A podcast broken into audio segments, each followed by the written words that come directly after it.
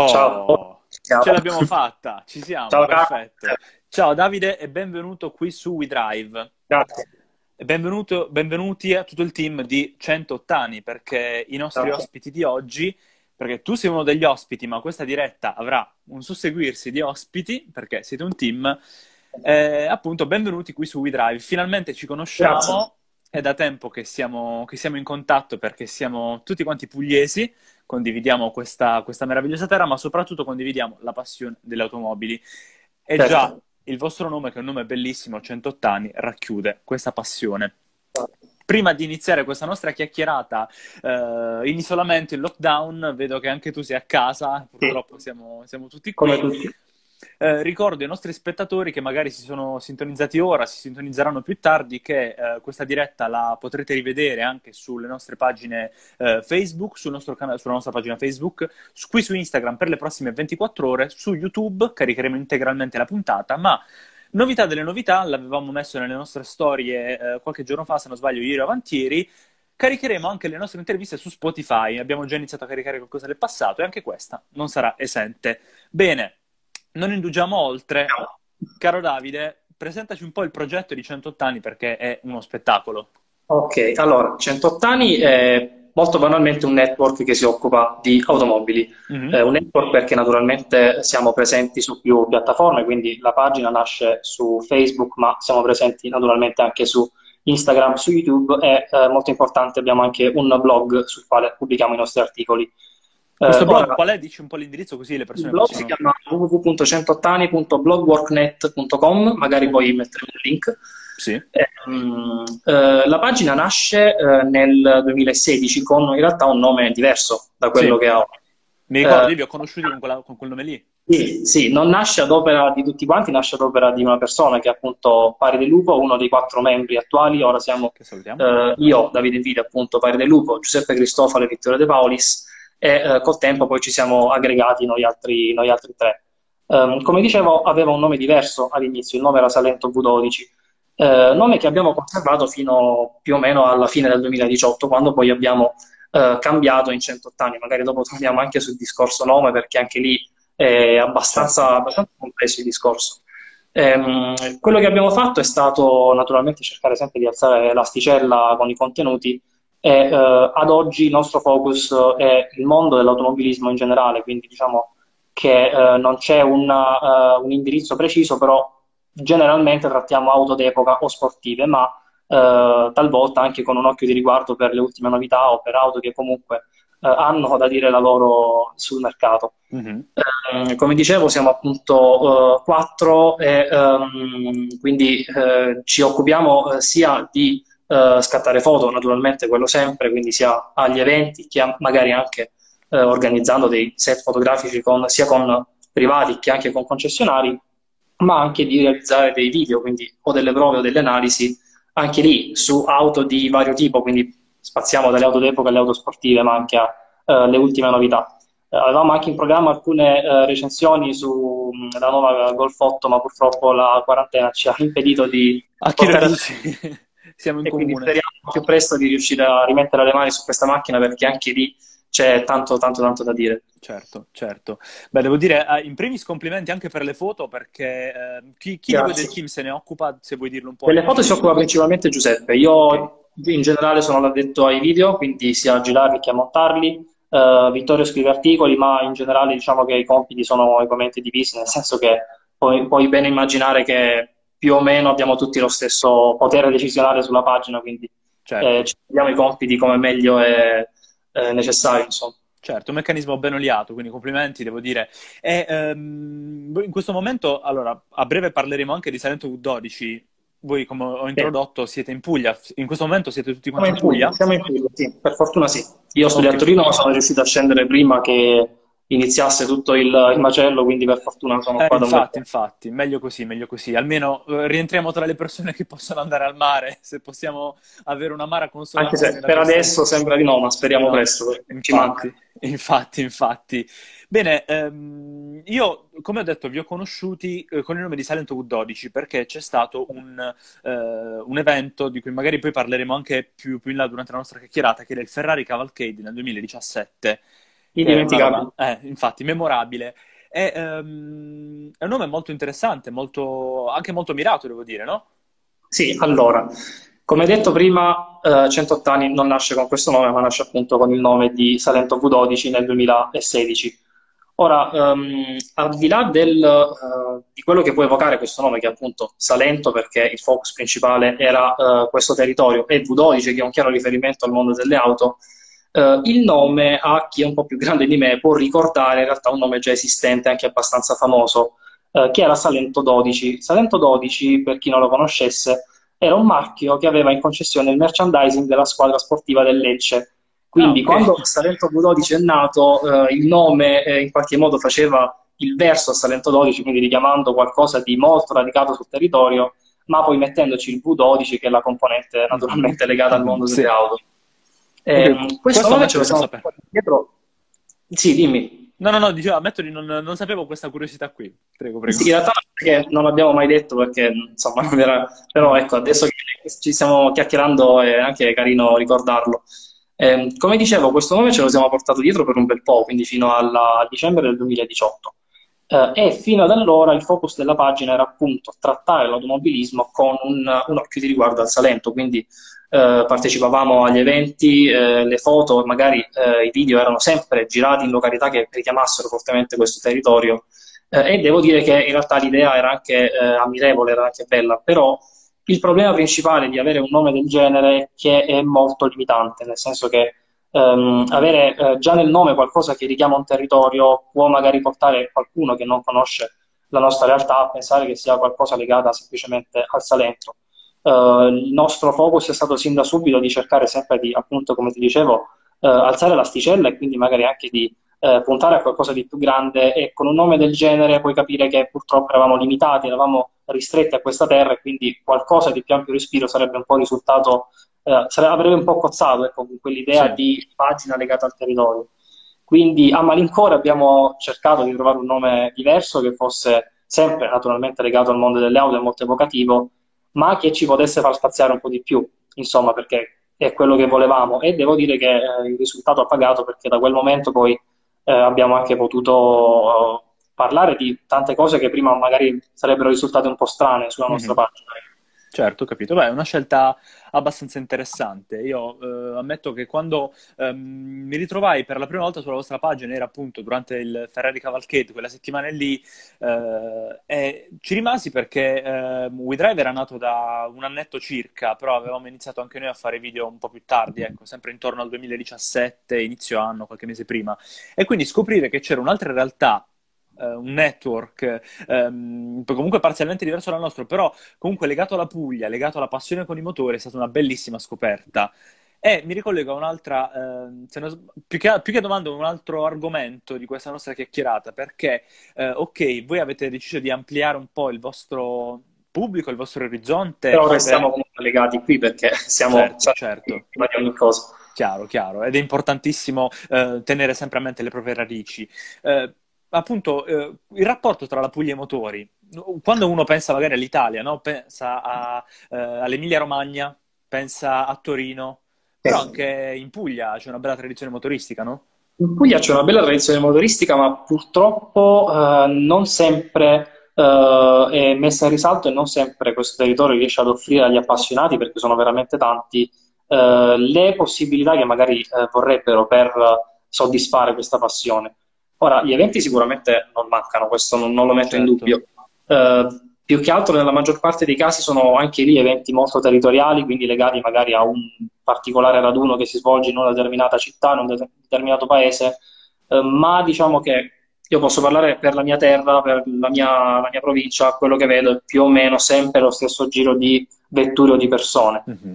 Devo dire che spesso ci sono dei raduni molto interessanti, come appunto eh, il Ferrari Cavalcade o anche un altro a cui abbiamo partecipato entrambi, che è Gran Turismo Events. Bellissimo, bellissimo. Ad altri raduni che arrivano da fuori, che portano eh, sportive d'epoca anche di un certo valore. Queste, quest'estate ce ne sono stati un paio con uh, Ferrari degli anni 60, Lancia B24, quindi nel senso vetture sì. con un certo valore, ma purtroppo tutti questi raduni più importanti arrivano dall'estero o arrivano comunque da fuori regione, quindi non hanno un'organizzazione legata al territorio, ma più che altro usano il Salento o la Puglia come vetrina per uh, i loro, insomma, per i membri del club che sì. appunto possono giovare delle nostre meraviglie, ma purtroppo diciamo che manca forse quell'intraprendenza per realizzare qualcosa di un po' più eh, importante qui in Puglia che parte appunto dalla Puglia. Sì, è vero, è vero, sono, sono d'accordo.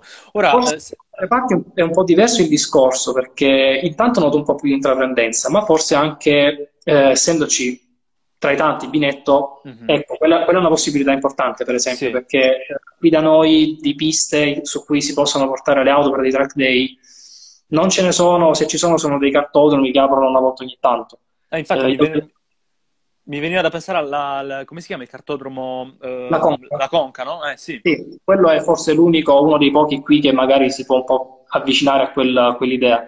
Però anche lì gli eventi non sono tantissimi, io vedo sulla vostra pagina molto spesso contenuti di eh, eventi o magari track day a binetto, e quella sarebbe una cosa molto interessante. Sì, tra l'altro uno magari pensa, vedendoci da fuori, che eh, siamo, entrambe le nostre realtà sono in Puglia, però a parte che non abbiamo ancora avuto la fortuna di conoscerci, di farci una bella giornata insieme. Sì. Eh, se non sbaglio, Bartolo e Giuseppe si sono incontrati sì, a Lecce, quando... A Lecce, sì. sì. c'era un evento di Porsche. Evento del centro Porsche. Sì, eh, però non abbiamo avuto la fortuna di passare una bella giornata eh, ancora tutti insieme. E spero presto finirà questa lo, lo, speriamo, lo speriamo anche noi. E mm. appunto, come hai detto tu, giustamente eh, all'autodromo di Binetto, a Levante Circuit, eh, devo dire che con la nuova gestione hanno saputo smuovere eh, un bel po' le acque. Ora leggo qui, eh, la pista di Nerdò è aperta al pubblico oppure ad uso esclusivo ecco, di porta? Questo era un altro discorso che magari volevo trattare. Ora, c'è una realtà appunto che fa della Puglia un fiore all'occhiello, ma eh. purtroppo non mi sento di inserirla tra quello che la Puglia offre agli appassionati, perché la pista di Nardò da 40 anni e da 40 anni vengono testate le migliori auto sulla piazza. Sì. Però purtroppo ad oggi il circuito handling non è aperto al pubblico. Lo è stato con la precedente gestione e devo dire che quel circuito è veramente un fiore all'occhiello perché quando è stato costruito è stato fatto imitando alcune curve di circuiti famosi come Silverstone o il Nürburgring. E chi ci ha girato, quei pochi che hanno avuto la fortuna di farlo, mi dicono che è veramente un signor circuito però purtroppo con la gestione Porsche Nardò è praticamente chiuso completamente, quindi non c'è mai la possibilità né di visitarlo né magari di portare le auto per un track day, cosa che invece sarebbe molto interessante perché, vi ripeto, quello è un circuito fantastico. Sì, Però sì. ecco, sì, da quel punto di vista la Puglia è un fiore all'occhiello perché Nardò è ogni giorno eh, ci lavorano tantissime persone che vengono da ogni parte del mondo e le auto che girano lì dentro non hanno nulla da invidiare a quanto accade, penso, a Nürburgring o in altre... Voglia giganti di test del genere, però anche lì resta qualcosa di chiuso, quindi diciamo che per noi appassionati è poco il, il diletto, se non è magari vero. qualche muletto per strada, quello sì. È vero, è vero. Io, eh, noi eh, qui da Bari, che appunto la distanza non è neanche così, eh, così, così grande tra, tra no, Bari sì. e la vostra provincia, però eh, la realtà di Nardò l'ho sempre vista come un qualcosa di lontano. Sarà perché appunto, come hai detto tu, non è aperta al pubblico. L'ho sempre sì. vista come una specie di area 51 del, del motorsport. Sì, ma è effettivamente così. Come, pensa come una qualsiasi fabbrica in cui magari non si può naturalmente entrare, quindi certo. è tutto chiuso e raramente i muletti escono su strada, comunque quei pochi che escono naturalmente non, non hanno nulla di, eh, di così tanto eh, nascosto da, da, non poterlo mostrare su strada, mentre tutto il resto resta confinato là dentro e mm-hmm. quindi a noi non è dato vederlo e sapere che cosa succede. Certo, certo. Uh, parlando prima mi, mi, hai detto di questi eventi che ci sono stati l'estate scorsa con auto anni 60 o anche il Gran Turismo Events. Ora noi um, vediamo, uh, ci sono diversi eventi sì a Binetto, ma anche um, la, la, Fasano Selva, anche tanti altri. Um, molte, molte attività e anche uh, i nostri amici che organizzano degli eventi tipo Targa Puglia che sperando che si torni a fare, la prossima tappa dovrebbe essere proprio in Salento, quindi chissà se è la volta sì. buona che ci incontriamo fisicamente. E, ehm, ci sono degli, degli, eventi annuali proprio salentini fissi, non so. Degli eventi annuali no, nel senso che sì, i, i, soliti raduni, quelli di cui ti parlavo prima, quelli di vetture storiche, molto spesso sono dei raduni che si ripetono ogni anno, però non c'è nessun evento che mi faccia eh, ricordare qualcosa in particolare. Ce ne sono forse un paio di questi raduni che forse si, si distinguono un po'. Eh, uno tra questi è Saperi e Sapori del Salento, mm. eh, a cui abbiamo avuto la fortuna di partecipare per diversi anni, anche prima che nascesse Salento Budodici, più o meno io eh, spesso ci ho partecipato, naturalmente solo come spettatore, E nel 2018 tra i partecipanti a Saperi e Sapori c'era anche eh, Lopresto, Corrado Lopresto, Cavolo. che è uno dei collezionisti più importanti sì, sì, d'Italia, che portò una Diatto Batomush appena restaurata, lì fu... quello è stato sì, effettivamente interessante. Quest'anno purtroppo credo che sia saltato anche quello per uh, causa coronavirus. Mm, sì, sì, La... sì, sì. Per altri motivi non ricordo e quest'anno era in programma, ma credo che non si svolgerà come tanti altri eventi.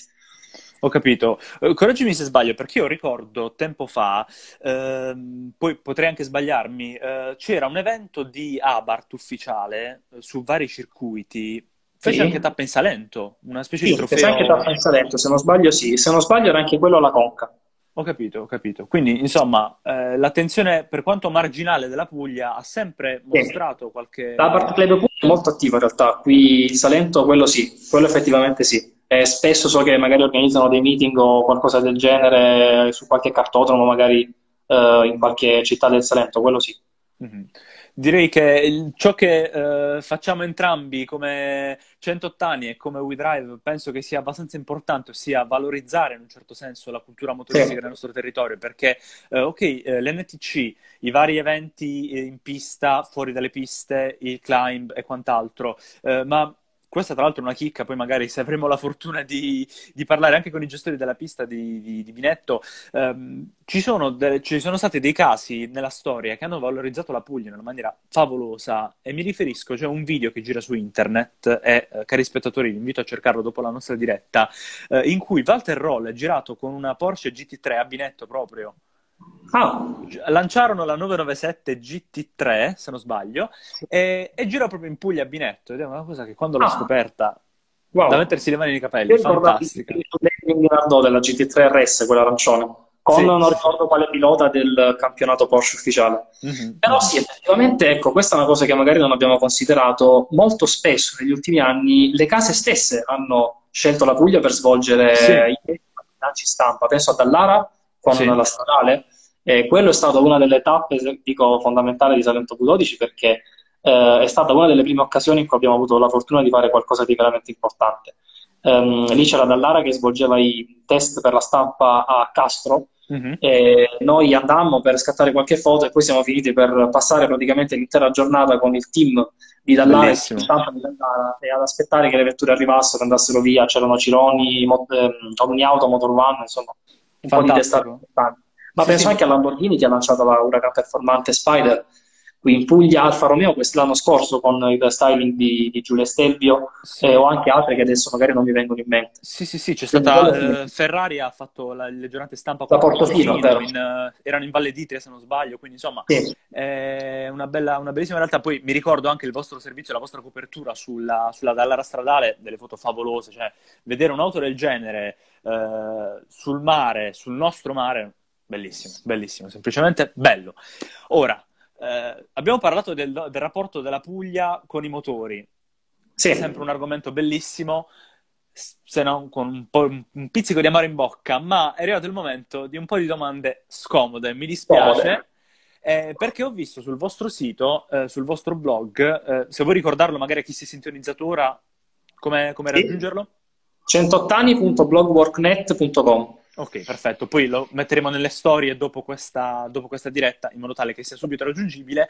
Eh, ho visto diversi articoli, diversi, diversi vostri eh, editoriali riguardo tanti argomenti. Tra l'altro, vedo sempre nelle vostre storie di Instagram, nei vostri post, eh, comunque una cultura automobilistica che purtroppo non c'è più. Di auto sì, che hanno fatto la storia. Eh, ed è bellissimo, è sempre un piacere vedere il nostro focus è principalmente quello, come dicevo, di trattare auto che hanno fatto la storia di cui magari oggi si sta un po' perdendo la memoria. Penso magari anche a articoli recenti sul Fiat Coupé, uno sì. tra i tanti un'auto che avrebbe potuto tanto dire la sua e che magari sotto certi punti di vista non è stato magari gestito nel modo, nel modo migliore. Sì, sì, sì.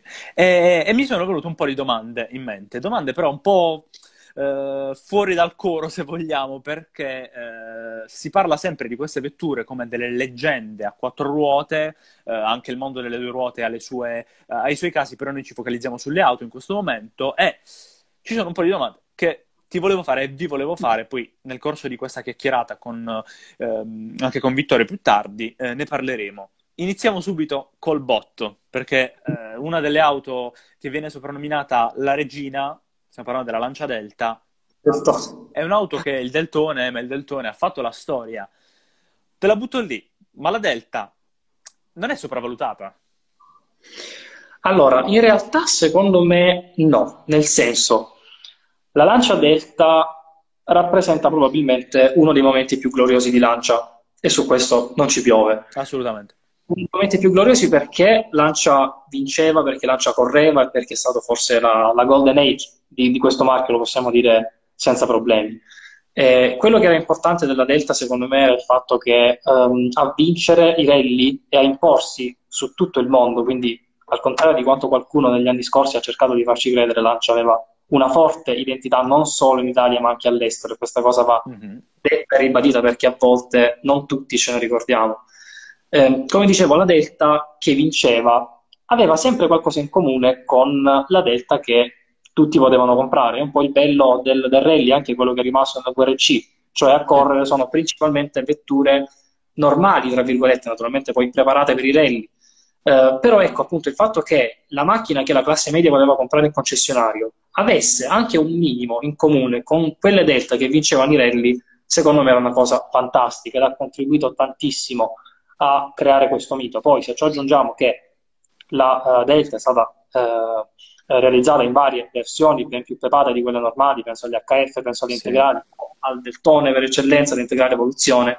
Eh, chi ha avuto la fortuna di possedere quelle macchine penso che abbia allo stesso modo contribuito a eh, creare questo mito, che per me non è un falso mito, il falso mm. mito più che altro è di tutti coloro che tirano fuori il Deltone in argomenti in cui il Deltone non c'entra, cioè se si parla di supercar non ha senso tirare in ballo la Delta, Chiaro.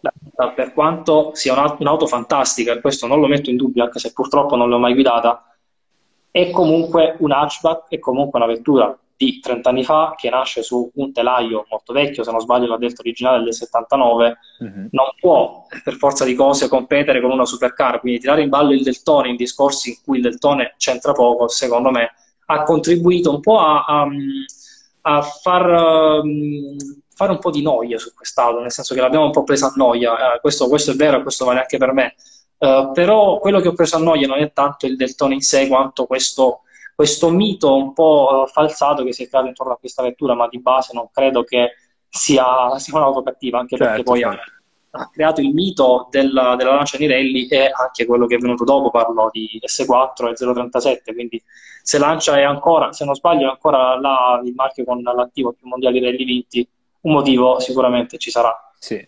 No, te lo chiedevo perché ehm, sinceramente la Delta è un'auto che io amo alla follia. Io sono molto legato al marchio lancio perché sono cresciuto con una Dedra, che è tutta un'altra cosa, che ho ancora, che abbiamo ancora in famiglia.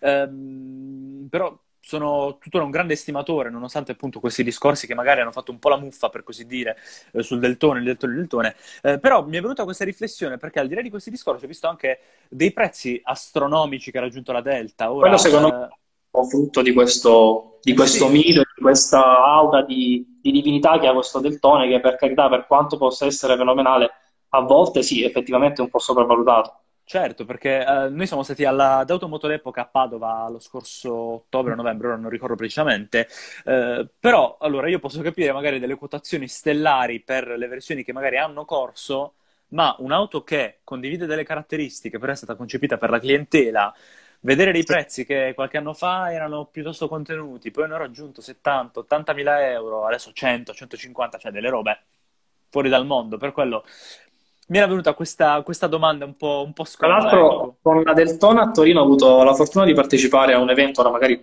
non parlo del centro, parlo di Torino perché mi viene in mente questa cosa.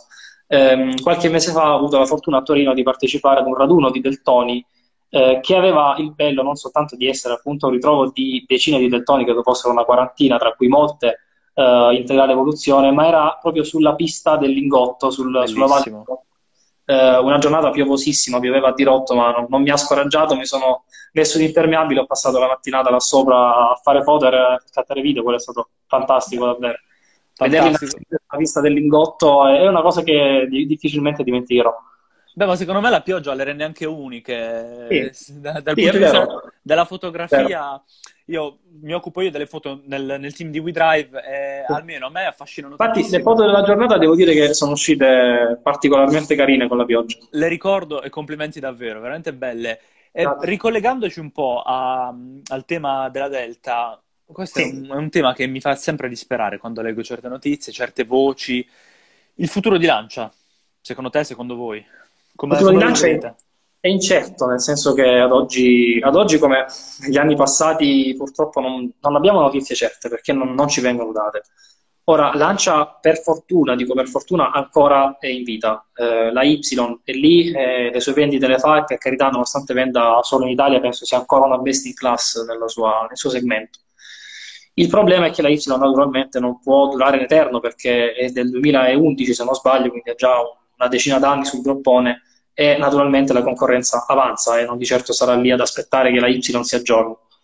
Quindi quello che spero vivamente è che cerchino in qualche modo almeno di tenere in vita il marchio, perché molti dicono per me è meglio che se lancia Moglia, per me non va bene, perché finché lancia in vita, anche se produce soltanto la Y, ci sarà sempre noi appassionati quella speranza di vederlo un giorno rinascere. Se lancia, se qualcuno dicesse lancia, basta, chiude qui, eh, perderemo anche quello che è l'unica cosa che ci è rimasta.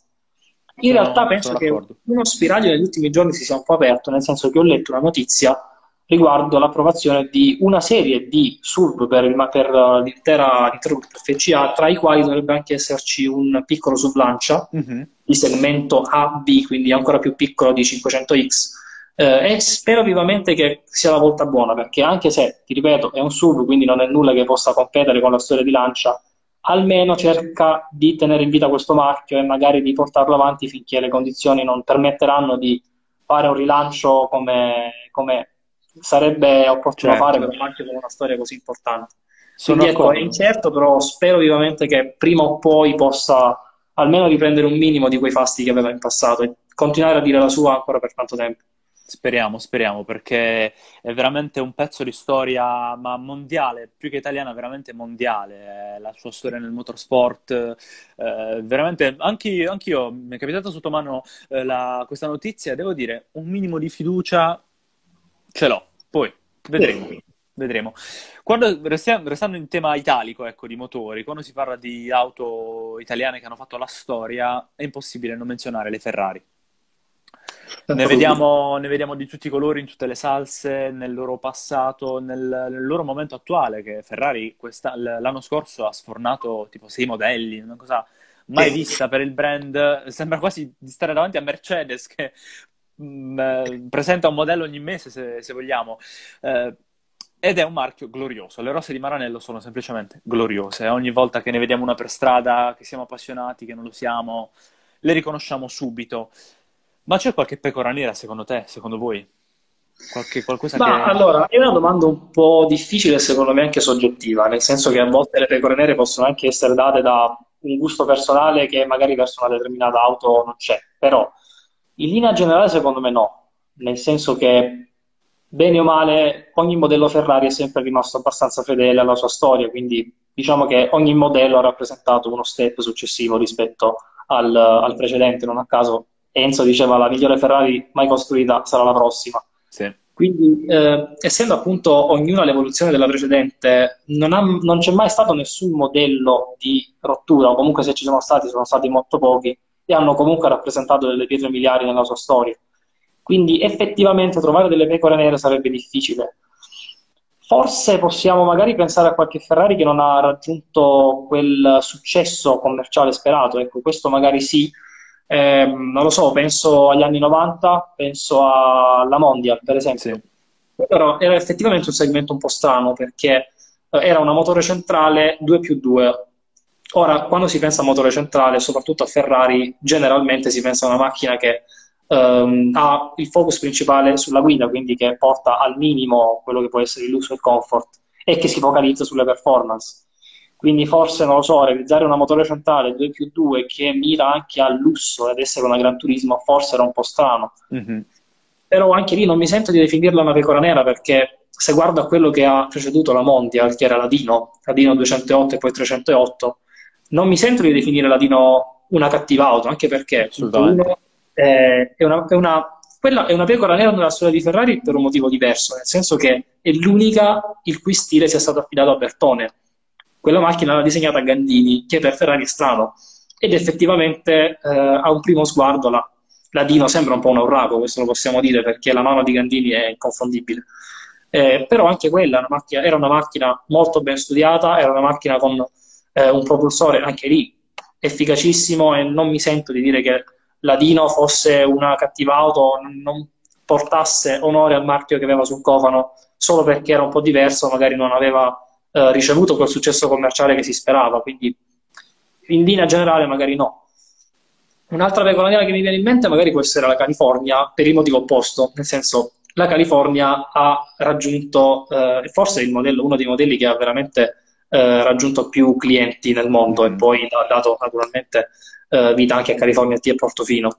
Eh, ora California, eh, da quel che si dice, questa voce è abbastanza eh, nota e anche confermata, non nasce come Ferrari, nasce come Maserati. Mm, perché sì. nel periodo Maserati stava pensando di ampliare, di ampliare la line-up con una um, Gran Turismo Coupé Cabriolet con tetto uh, retrattile eh, ma siccome eh, la, la, c'era già in sviluppo la Gran Turismo e siccome ehm, Maserati non voleva togliere clienti a Ferrari che invece aveva bisogno in qualche modo di eh, espandere la gamma, quel progetto fu poi passato a Ferrari e quindi ecco, forse quella può essere una pecora nera perché effettivamente non nasce da subito come Ferrari, ma viene mhm. adattata soltanto in seguito. Poi ecco, come visto ho cercato un po' di, di spaziare perché effettivamente non mi viene in mente certo. nessuna di Ferrari perché ogni ognuna ha la sua storia ed ognuna è fantastica a modo suo. E magari sta in quello forse un po' la scomodità e la cattiveria della domanda che ti ho fatto, perché... Sì.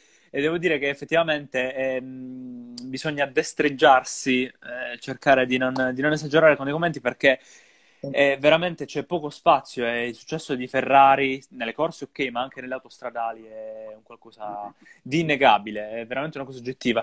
Chissà, vedremo col SUV cosa succederà, perché ci spero anche questo. Tardi possibile, sinceramente. Ecco, quella è una cosa che spero di non vedere. Forse, forse quella potrebbe essere la regola nera di cui, di cui parli tu. Quindi da questa risposta eh, presumo che non ti piaccia così tanto la Lamborghini Urus. No, pensi bene. Perfetto. Più che altro perché secondo me non rendono onore, quelle sì, quelle non rendono onore al marchio che portano. Un marchio come Ferrari come Lamborghini, che ha una storia mm-hmm. decennale di supercar e di auto che hanno scritto la storia che produce un SUV soltanto perché il mercato lo impone, ecco, quella effettivamente è un, una scelta che non approvo tantissimo, però ormai lo fanno tutti, lo ha fatto Aston Martin, lo ha fatto Lamborghini, lo farà Lotus, lo farà McLaren, a quanto si, si dice, quindi purtroppo, dico purtroppo, mi aspetto abbastanza presto un SUV anche sì. da Dark. Ah, a me fa ancora, dopo aver visto chiaramente la, la, Urus, il Cayenne quando fu, che è stato, se vogliamo, il primo SUV sport, eh. veramente sportivo eh, in questo millennio, ehm, e dopo aver visto comunque la Ferrari FF, la GTC4 Lusso, ciò che mi farebbe, mi farà purtroppo ancora più strano e ancora più rabbia forse sarà Lotus, perché è un SUV di Lotus veramente nulla di più lontano, cioè tutta quanta la filosofia dell'Essis More... Eh, vederle in un SUV secondo me ancora più di Ferrari, è un qualcosa di... che mette i brividi. Tra l'altro poi Lamborghini... e GT4 secondo me in realtà sono un bel compromesso tra sì. eh, la voglia di un po' più di spazio, perché non è innegabile che qualcuno voglia una Ferrari con un po' più di spazio, però ecco, senza scadere nel, nel SUV che secondo me è un po'... non lo so, ecco, magari non, non è del tutto adatto a marchi del no, genere, mentre una che mantiene la sportività, mantiene la, la tecnica, mantiene eh, il baricentro soprattutto, che è la cosa fondamentale sì, sì. di una sportiva, ma con un po' più di spazio dietro non la, sinceramente non la vedrei, non la vedrei male, ecco. Certo, certo, no, non, non sono assolutamente pecore nere. Il C4 esca di produzione, è un peccato perché secondo me era la strada migliore per trovare un compromesso. Sì, è vero, è vero. Diciamo che gli stimatori della Urus o comunque chi la difende a sparatratta tende sempre a giustificarla con la presenza della LM002 dicendo eh, ma non è il primo fuoristrada di Lamborghini, però è chiaro no. che... Eh... Secondo me no, perché l'LM002 nasceva in un periodo in cui Lamborghini anche lì era al top, era al top soprattutto nelle esportazioni perché Lamborghini era eh, con la punta, c'erano gli anni in cui eh, il successo negli Stati Uniti si faceva più consistente, quindi la LM002 era sì un fuoristrada, ma aveva sotto un motore che insomma non è un vuoto Audi, non era un vuoto Audi, certo. e soprattutto è stata quello veramente un unicum che è stata eh, quella e poi nient'altro, quindi eh, non è stata costruita perché era il mercato a chiedere un esatto. di strada, è stata costruita come, ehm, come bandiera, come portabandiera di quello che Lamborghini poteva e voleva costruire in quel periodo e non come un mero adattarsi a quello che il mercato vorrebbe. È vero. Dai, diciamo così, perlomeno i marchi che abbiamo appena elencato non hanno una pecora nera come l'Aston Martin Signe, almeno possiamo... Possiamo essere contenti di questo. Bene, prima di passare alle prossime domande che ehm, abbiamo riservato, ho voluto riservare a, a Vittorio, Vittorio, e quindi a brevissimo lo conosceremo, e prima di salutarci, eh, ho una domanda per te che facciamo a tutti i nostri ospiti e che farò ovviamente anche Vittorio, quindi Vittorio se ci seguono preparati. La prima cosa che farai quando questa quarantena sarà finita?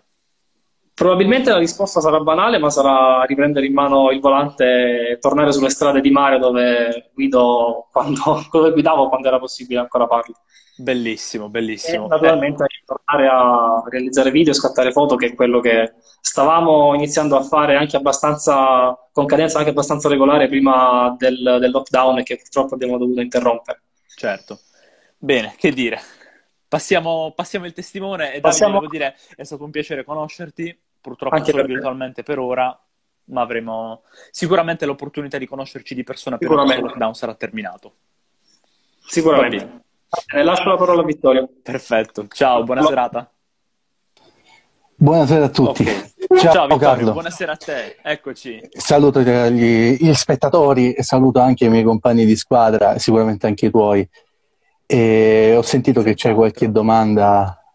Sì, Guarda, sì, sì, Davide sta, sta commentando. Sì, è stato bravo comunque, ho visto l'intervista. Oh, oh, ci sentiamo? Tu, tutto, mi senti bene? ti sento, ti sento, ti sento. Ok, c'è, no, un, po', c'è un po', di ritorno, ok, perfetto. So, no, stavo dicendo, Davide è stato abbastanza bravo, ho seguito tutta, tutta la live e anche le domande sono state interessantissime. E volevo fare innanzitutto eh, un applauso a a voi di WeDrive per quanto riguarda l'organizzazione, perché molti spettatori, gran parte dei fruitori di video, non sanno cosa c'è dietro a un contenuto, c'è tanto di quel lavoro e quando vengono per esempio commessi piccoli o grandi errori, anche impercettibili, noi li notiamo tutti, siamo... Vero. E...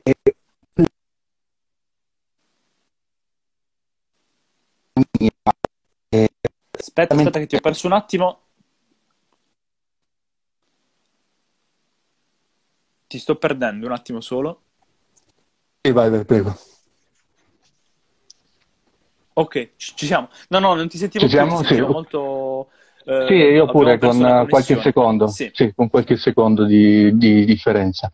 Puoi, okay. puoi farmi tutte le domande che vuoi. No, comunque Certo, in primis il tuo discorso lo, lo, lo, lo abbraccio alla perfezione perché è chiaro che eh, serve sempre tanta attenzione e tanta cura nella creazione di questi contenuti e condividiamo questa passione ma anche quest'onere talvolta. Ok, allora, ho un paio di domande da farti. Ci sei? Vedo un attimo dei, dei problemi di connessione?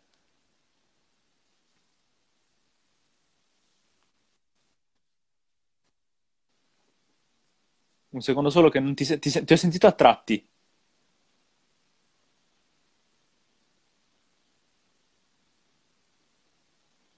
Qualche secondo di pazienza, signori.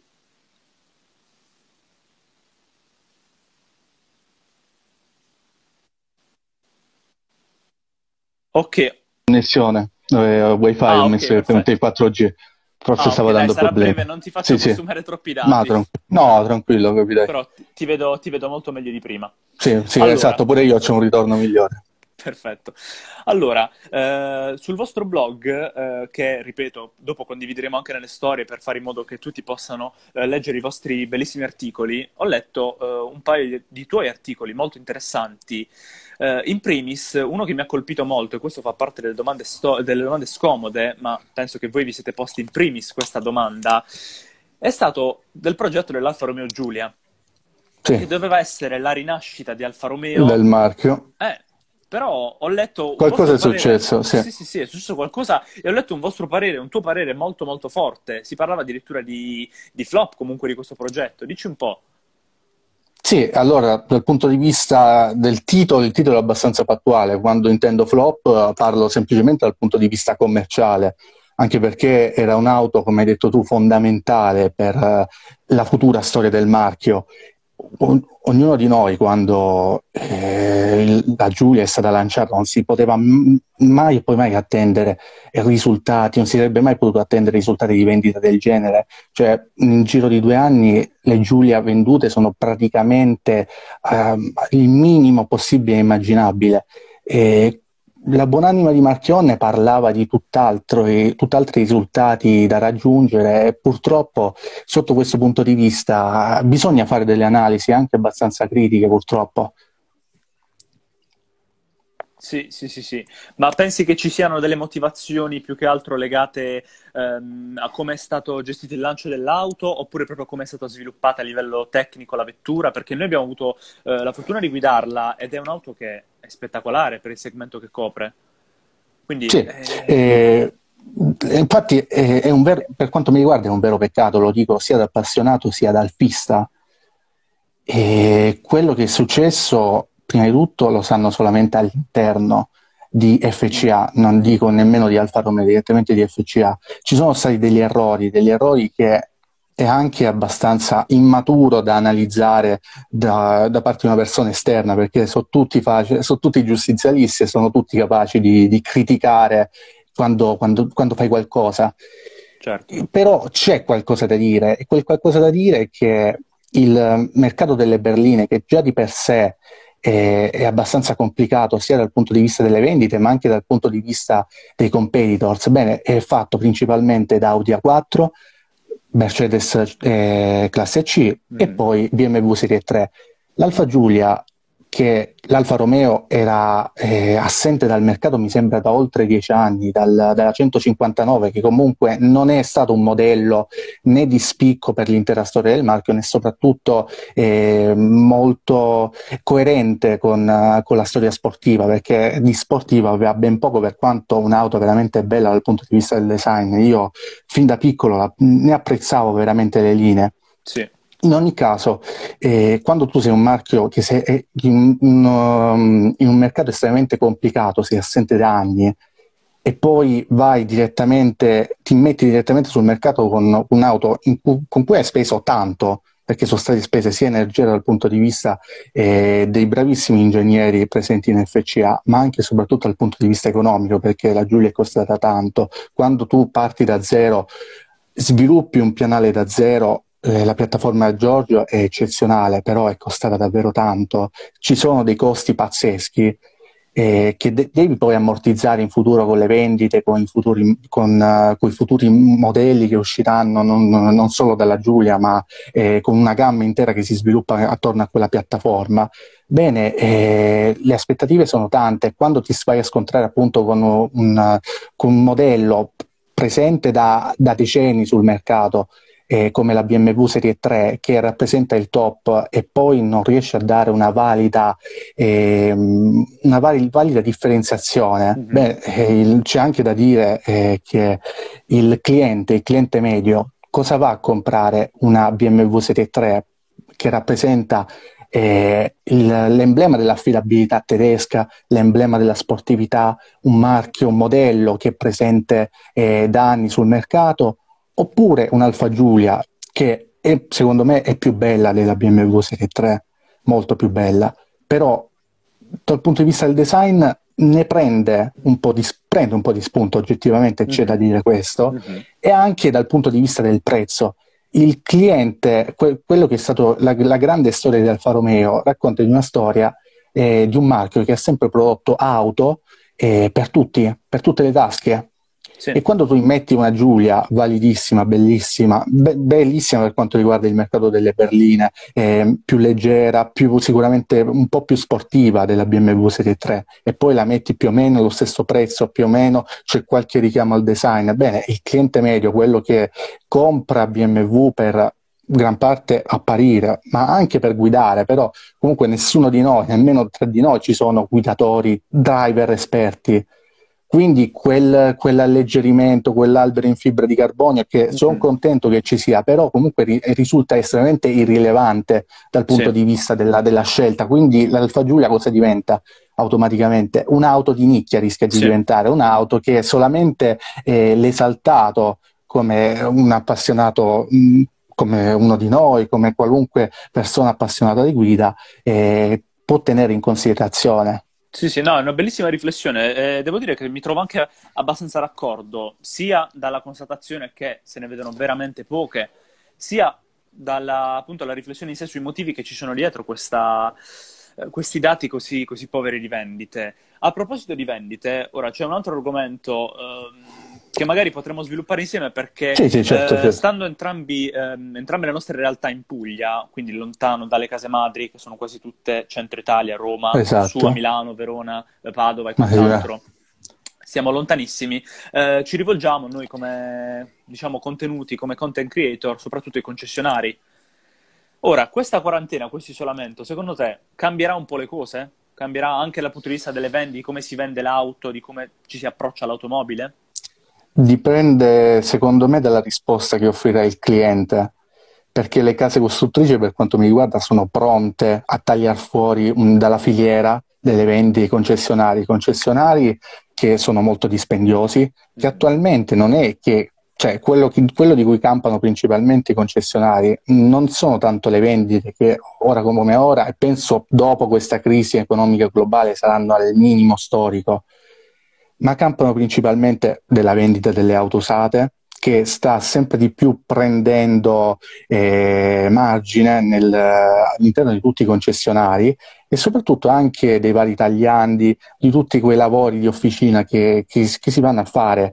Sì. E, quindi il concessionario rappresenta un costo elevato perché ci sono appunto la struttura, i dipendenti e le case costruttrici che stanno sempre più in crisi sia per quanto riguarda le vendite, ma non solo, un marchio come Mercedes, un marchio che eh, come vendite penso che sia universalmente riconosciuto, cioè un marchio apprezzato, ipervenduto, che, eh, che, ogni anno tira fuori modelli su modelli. Bene, ha problemi di fatturato molto seri, cioè, cioè è sotto una crisi economica che negli ultimi, mi sembra a gennaio, eh, è stata sentenziata dal fatto che si stava procedendo con una spending review all'interno, del, eh, all'interno di, di, tutto il, eh, il marchio Mercedes-Benz, tutto il gruppo Benz.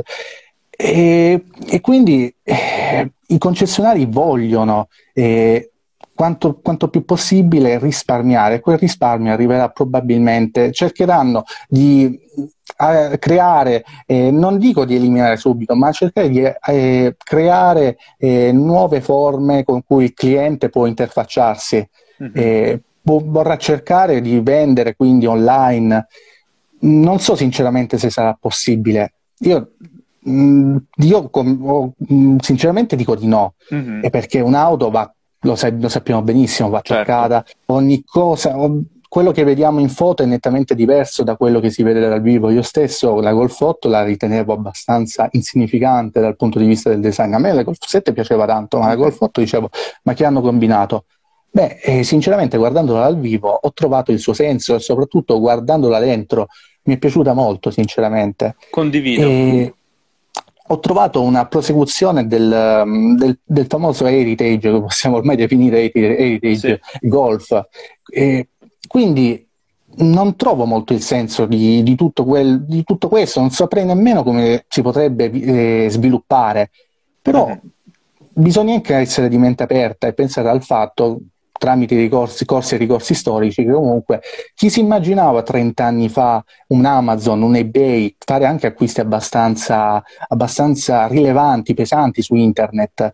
Di, dipende anche come si svilupperà l'intera filiera, perché per esempio su eBay ho un PayPal che, che mi garantisce ci sarà qualcosa di una, una, forma di garanzia? Sinceramente non lo so. Secondo me io reputo fondamentale sia il rapporto, il primo contatto diretto con l'auto, sia anche il contatto diretto con, uh, il, con la persona e il venditore del, del concessionario. Sì, su questo sono d'accordo. Penso che un, un eventuale futuro successo di una formula eh, totalmente scollegata dai concessionari lo esatto. vedremo eh, soprattutto dando uno sguardo a Tesla, che comunque Tesla esatto, tende molto a, mm, punta molto appunto a questo tipo di, eh, di vendita delle proprie vetture e vedremo un po' se si rivelerà effettivamente un trend eh, che richiamerà altri casi. Io ho visto, eh, se non sbaglio, era Mercedes che nella sua presentazione virtuale della sì. classe E eh, al Salone di Ginevra, tra virgolette, parlava appunto del fatto che nei prossimi anni circa un 25% delle loro vendite sarebbe stato online. Quindi, insomma, sì. Eh, dobbiamo vedere. Bisogna vedere, ripeto, dipende prettamente dalla risposta del cliente. Un, um, eh, proveranno più volte, secondo me, a cercare di tirar fuori questo coniglio dal cilindro, perché, ripeto, è un risparmio molto rilevante per, per qualunque marchio.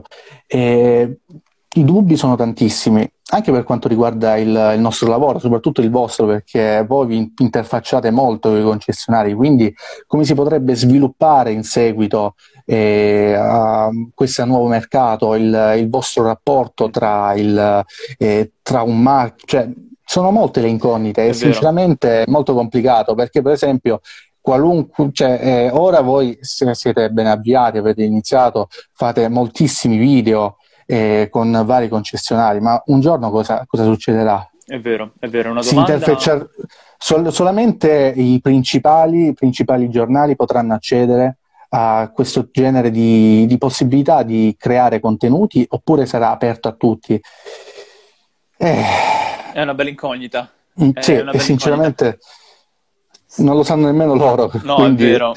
Ma secondo me inevitabilmente si svilupperà da un, da un, certo punto di vista, nel senso che comunque il cliente avrà bisogno di fare almeno il test drive con l'auto, perché esatto, non, sì, quello è fondamentale. Di, eh, di, un paio di cuffiette che tu ordini su Amazon, esatto. funzionano come credevi, esatto. il reso. E stiamo parlando di una esatto. lettura, il reso che viene la bisarca a riprendersela, esatto. tu devi andare su... Cioè, no, ma anche forte. per quanto riguarda il taglio dei costi, ok che il taglio avverrebbe sul personale, però comunque dove, dove, si troverebbero poi varie, i vari depositi di, certo, di queste auto? La struttura dovrebbe cioè, esserci. Mm, è molto, cioè, è molto strano, penso che eh, se la siano studiate bene perché se la stanno studiando bene da anni e mm. con questo coronavirus ora hanno avuto anche un, un alleato in più. Però eh, non si sa, non si sa perché comunque il, il commercio online è destinato sempre di più a, ad aumentare eh, però su certe cose, come hai detto anche tu, mm, secondo me io non posso trascendere. Vedremo. Eh, secondo me è un ottimo spunto di riflessione anche per i nostri spettatori e sicuramente torneremo a parlarne e spero il prima possibile di eh, poter tornare a parlarne insieme di persona perché, eh, come ho detto prima con Davide, eh, i nostri Bartolo e Peppe Ovvio, sì, sì.